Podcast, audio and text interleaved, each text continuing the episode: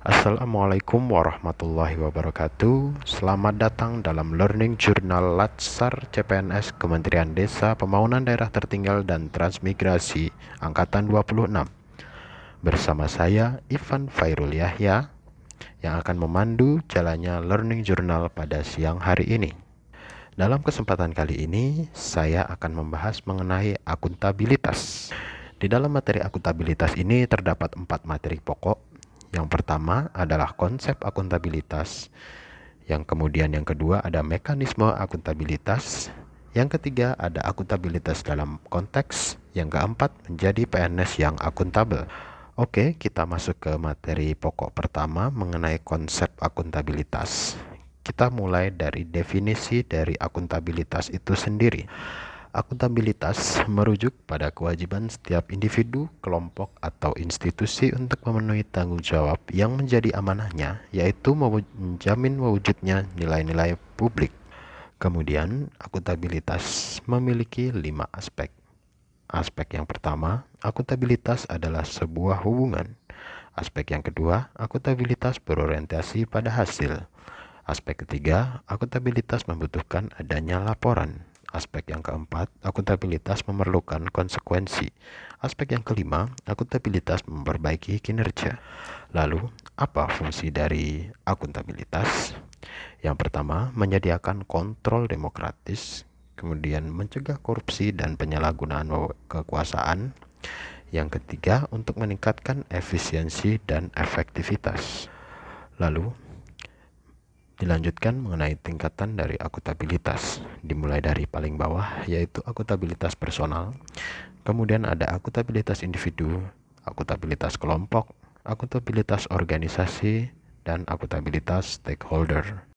Oke, kita masuk ke materi pokok yang kedua, yaitu mengenai mekanisme akuntabilitas.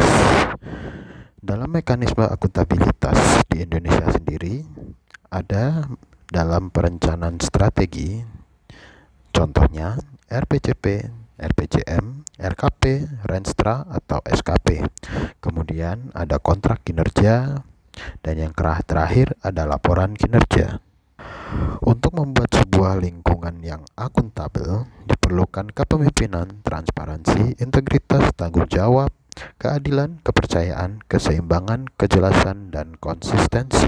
Setelah terbentuk lingkungan yang akuntabel, kemudian dilanjutkan dalam framework akuntabilitas yang terdiri dari lima langkah. Yang pertama, tentukan tanggung jawab dan tujuan. Yang kedua, rencanakan apa yang akan dilakukan untuk mencapai tujuan. Yang ketiga, lakukan implementasi dan monitoring kemajuan. Yang keempat, berikan laporan secara lengkap dan yang terakhir, berikan evaluasi dan masukan perbaikan. Oke, kita lanjutkan dalam pokok materi yang selanjutnya mengenai akuntabilitas dalam konteks. Konteks yang pertama mengenai akuntabilitas dalam konteks transparansi dan akses informasi yang sudah diatur dalam Undang-Undang Nomor 14 Tahun 2008 tentang Keterbukaan Informasi Publik. Konteks yang selanjutnya yaitu akuntabilitas dalam konteks praktek kecurangan dan perilaku korup. Praktek kecurangan adalah sekumpulan tindakan yang tidak diizinkan dan melanggar hukum yang ditandai dengan adanya unsur kecurangan yang disengaja. Konteks yang selanjutnya yaitu akuntabilitas dalam konteks penggunaan sumber daya milik negara. Sumber daya milik negara di sini Contohnya adalah fasilitas seperti telepon, komputer, internet, dan sebagainya. Ada juga aset-aset lain seperti rumah dinas, mobil, dan kendaraan dinas. Konteks akuntabilitas yang selanjutnya adalah akuntabilitas dalam konteks penyimpanan dan penggunaan data dan informasi pemerintah. Penyimpanan dan penggunaan data dan informasi pemerintah ini dilakukan dengan prinsip relevan, reliable atau dapat dipercaya, dapat dimengerti, serta dapat dibandingkan. Konteks yang selanjutnya adalah akuntabilitas dalam konteks konflik kepentingan. Di sini dibagi menjadi dua, yaitu konflik kepentingan dalam keuangan atau non-keuangan. Konflik kepentingan keuangan ini dilakukan dengan penggunaan sumber daya lembaga termasuk dana, peralatan atau sumber daya aparatur untuk keuntungan pribadi. Sedangkan non-keuangan ini dilakukan dengan penggunaan posisi atau wewenang untuk membantu diri sendiri dan atau orang lain. Oke, dilanjutkan dalam pokok materi yang keempat mengenai PNS yang akuntabel. PNS yang akuntabel adalah PNS yang mampu mengambil pilihan yang tepat ketika terjadi konflik kepentingan, tidak terlibat dalam politik praktis, melayani warga secara adil dan konsisten dalam menjalankan tugas dan fungsinya. Untuk menjadi PNS yang akuntabel, dapat dilakukan dengan cara akuntabel dalam transparansi dan akses informasi, menghindari perilaku yang curang dan koruptif, kemudian akuntabel dalam penggunaan sumber daya negara, akuntabel dalam penyimpanan dan penggunaan data serta informasi pemerintah, kemudian menghindari konflik kepentingan dan mengambil keputusan secara akuntabel. Setelah membahas materi akuntabilitas, sekarang kita berlanjut ke materi selanjutnya, yaitu nasionalisme. Masih bersama saya Ivan dari Kementerian Desa Pembangunan Daerah Tertinggal dan Transmigrasi. Latsar CPNS angkatan 26. Langsung masuk ke definisi dari nasionalisme itu sendiri, yaitu suatu sikap politik dari masyarakat suatu bangsa yang mempunyai kesamaan kebudayaan dan wilayah serta kesamaan cita-cita dan tujuan. Dengan demikian masyarakat suatu bangsa tersebut merasakan adanya kesetiaan yang mendalam terhadap bangsa itu sendiri. Nasionalisme pada hakikatnya adalah untuk kepentingan dan kesejahteraan bersama, karena nasionalisme menentang segala bentuk penindasan terhadap pihak lain, baik itu per orang, kelompok-kelompok dalam masyarakat, maupun suatu bangsa. Nasionalisme tidak membedakan baik suku, agama, maupun ras. Nilai-nilai nasionalisme tersebut ada di dalam Pancasila.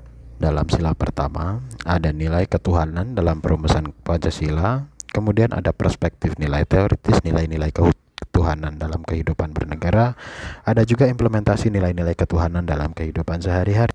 Dalam sila kedua Pancasila, terhadap nilai ke dalam yaitu pedoman negara dalam memuliakan nilai-nilai kemanusiaan dan hak asasi, melindungi segenap bangsa Indonesia dan seluruh tumpah darah Indonesia, memasukkan kesejahteraan umum dan mencerdaskan kehidupan bangsa. Sementara itu keluar menjadi pedoman politik luar negeri bebas aktif dalam rangka ikut serta melaksanakan ketertiban dunia yang berdasarkan kemerdekaan, perdamaian abadi dan keadilan sosial. Dalam sila ketiga Persatuan Indonesia terdapat mampu menempatkan persatuan, kesatuan, serta kepentingan keselamatan bangsa dan negara sebagai kepentingan bersama di atas kepentingan pribadi atau golongan. Dua, sanggup dan rela berkorban untuk kepentingan negara dan bangsa apabila diperlukan. Tiga, mengembangkan rasa cinta kepada tanah air dan bangsa. Yang keempat, mengembangkan rasa kebanggaan terhadap kebangsaan bertanah air Indonesia. Yang kelima, menjaga ketertiban dunia yang berdasarkan kemerdekaan, perdamaian abadi, dan keadilan sosial. Keenam, mengembangkan persatuan Indonesia di atas Bhinneka Tunggal Ika. Yang tujuh, memajukan pergaulan demi persatuan dan kesatuan. Kemudian ada nilai-nilai nasionalisme dalam sila keempat seperti tidak menghalalkan segala cara, tidak berbuat yang merugikan kepada orang lain, sportif, dan bertanggung jawab. Kemudian dalam sila kelima, ada nilai tidak mementingkan diri sendiri, memperhatikan nasib orang lain, gotong royong, tidak serakah, tepat waktu, mau bekerja keras, saling membantu, dan saling menolong.